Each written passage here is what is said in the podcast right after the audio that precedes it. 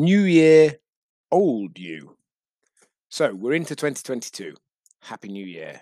Hopefully an all-round more enjoyable year than twenty twenty and twenty twenty-one.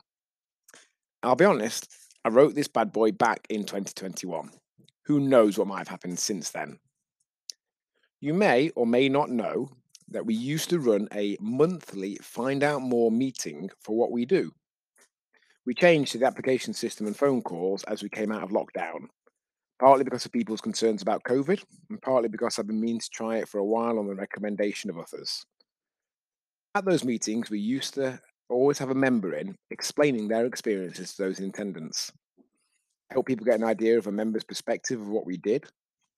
For the last however many months, Mark had been that member. Any current members recount how it was his story that gave them the confidence to give it a go. Anyway, Mark would usually mention that there was one particular blog that gave him the nudge to try us out. It would have been published pretty much exactly two years ago. New Year, Old You, it was called. It covered how many of us will be inundated with the New Year, New You message over the coming weeks. Text messages and emails from every gym we've ever joined. Ads on Tinternet. And we get that. It sounds compelling, doesn't it? We've got Christmas out of the way. The diary is a bit clearer. We're probably not feeling our best after fest- festivities. And let's be honest, most of the last two years. Time to work on that new you. The thing is, though, you don't need a new you.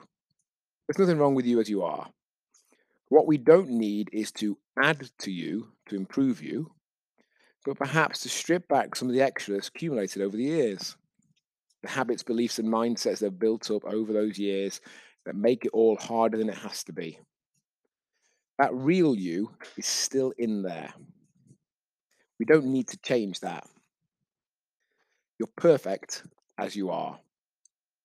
Chip away at some of the stuff that's built up around it. Reveal that perfect statue that's got caught up in the rest of the block of marble. And just maybe, this link is the first step to doing that. MyRise.co.uk forward slash apply.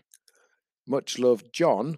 January two thousand three, and young John was given a T-shirt at Fitness First Derby to wear, which had New Year, New You on it. Haul.